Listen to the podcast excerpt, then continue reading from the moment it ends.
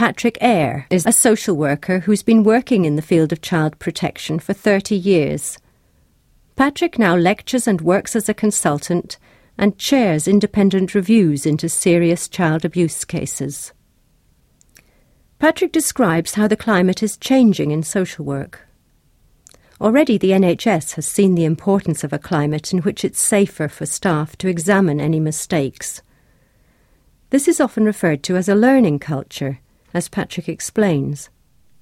The notions of a learning culture and a learning organisation are a bit like mother's milk and apple pie. They're more or less universally accepted as being desirable. Everyone endorses them and says they're working towards achieving them. If you look at the mission statement of virtually any social care organisation, you'll find them listed there. But you have to ask yourself if they really go much farther than being pious hopes. How far are they realised in practice? The idea of a learning culture depends crucially on being able to put more emphasis on future improvement than on past blame. And the sad reality is that whatever their rhetoric, most social care organisations are addicted to blame and they're finding it a very hard habit to break. Patrick tells us how he thinks that people who work in the area of child protection can best learn from their mistakes. People learn best from critical review of past events when they're not afraid. And they typically have two kinds of fear in this area of work. First, a very, very immediate one, which is concerned with the possibility of actually losing your job or losing your reputation. It's a very real fear in the area of child protection because if you actually review what happens in these cases, whenever there's a serious child abuse inquiry, whenever there's been a tragedy and a public inquiry, a Director of Social Services always stands up in front of the media to explain why things went wrong. If you just ask yourself, how often is that Director of Social Services the one who was in post when the tragedy actually happened? It's very, very seldom the same person. Normally, the person's had to move on. They've retired because of ill health, or taken early retirement, or moved on to a consultancy post. The likelihood that your career is going to be seriously adversely affected by something that happens is a very serious one, and one that actually affects the way people function in the child protection arena.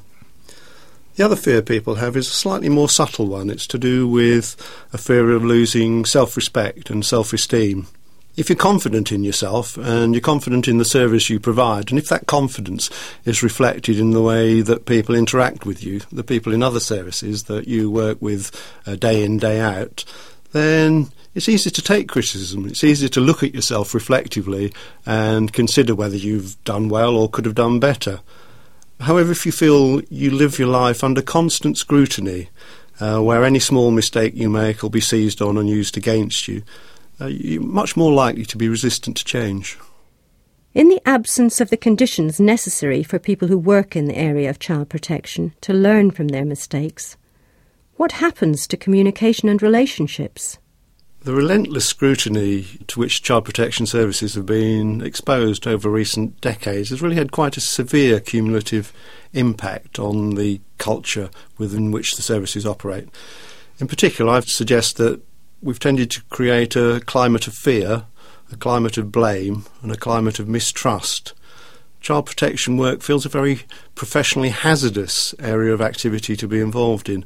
And people working in a dangerous environment tend to adopt one of two possible strategies.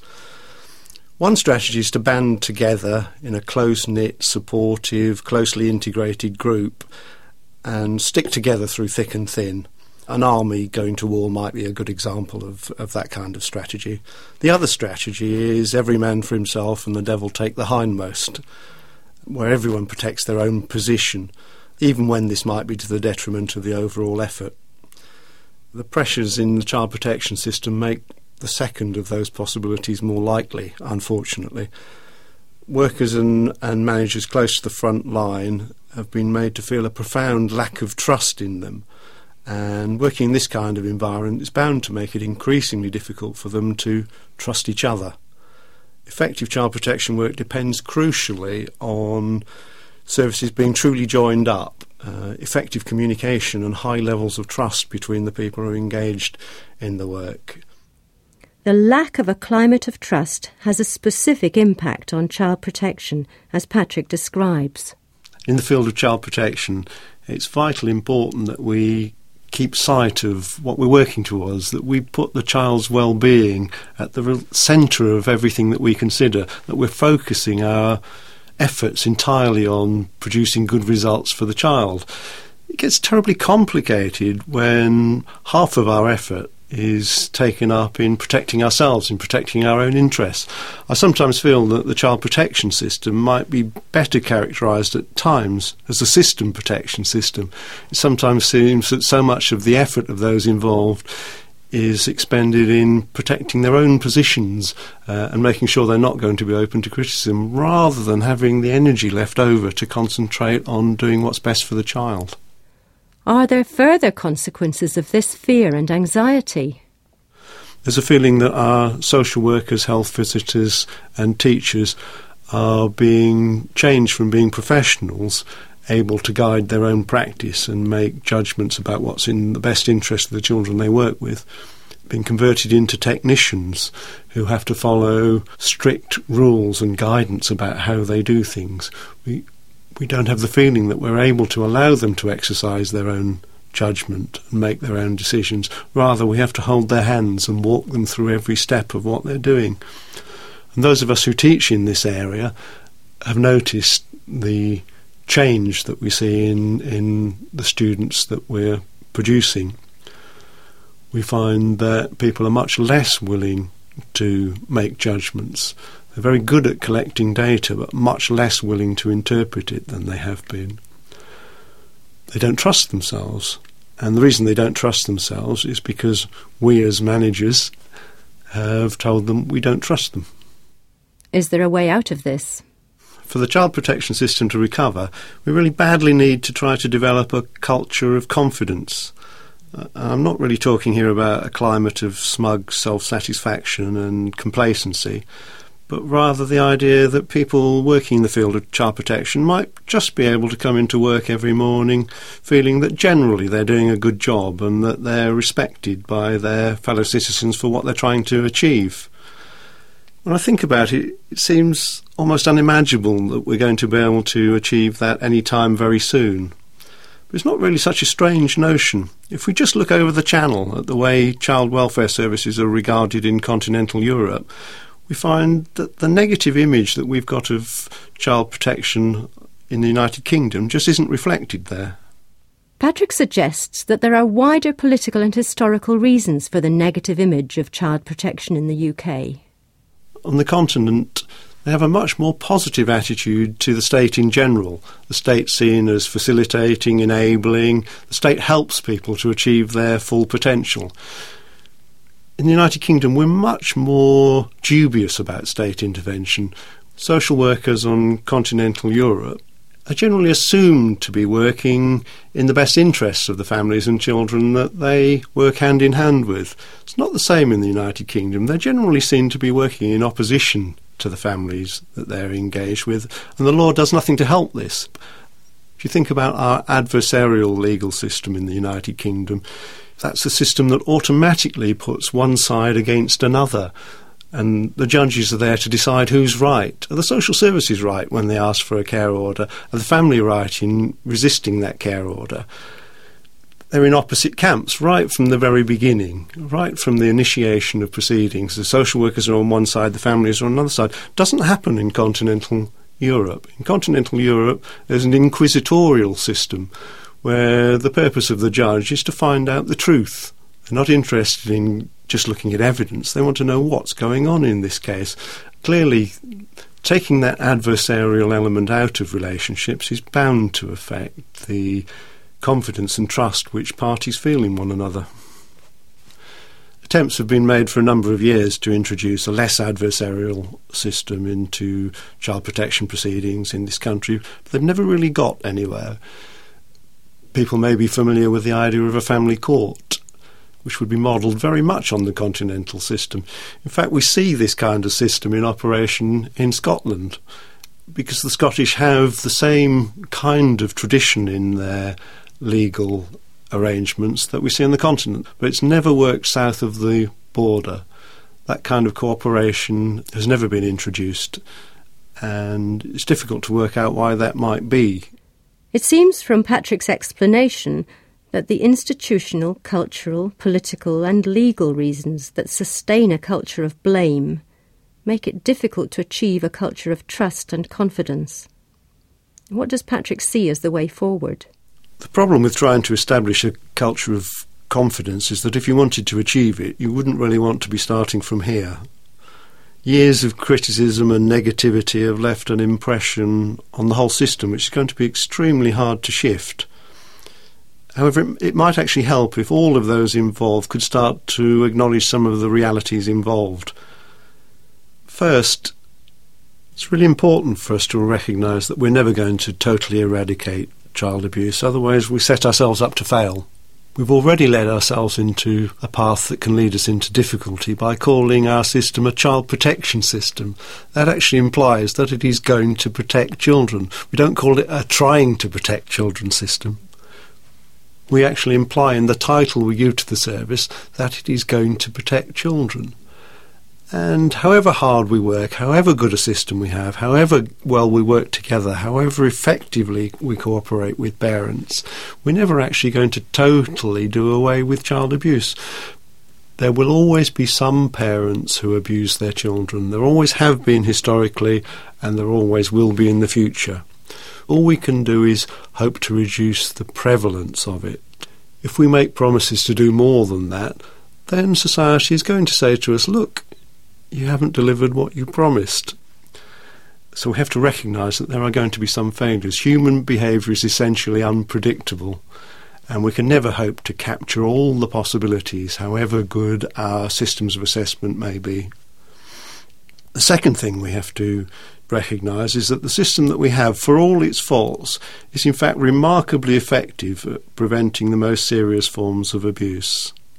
Thirdly, the professional confidence and skills of those undertaking work in the front line are currently being constantly eroded, not only by criticism in the media, but also by the ill considered actions of managers and ministers who are responsible for this area of work, who constantly send the negative messages instead of the positive ones that they require. How does Patrick think that child protection could be reframed as success rather than failure?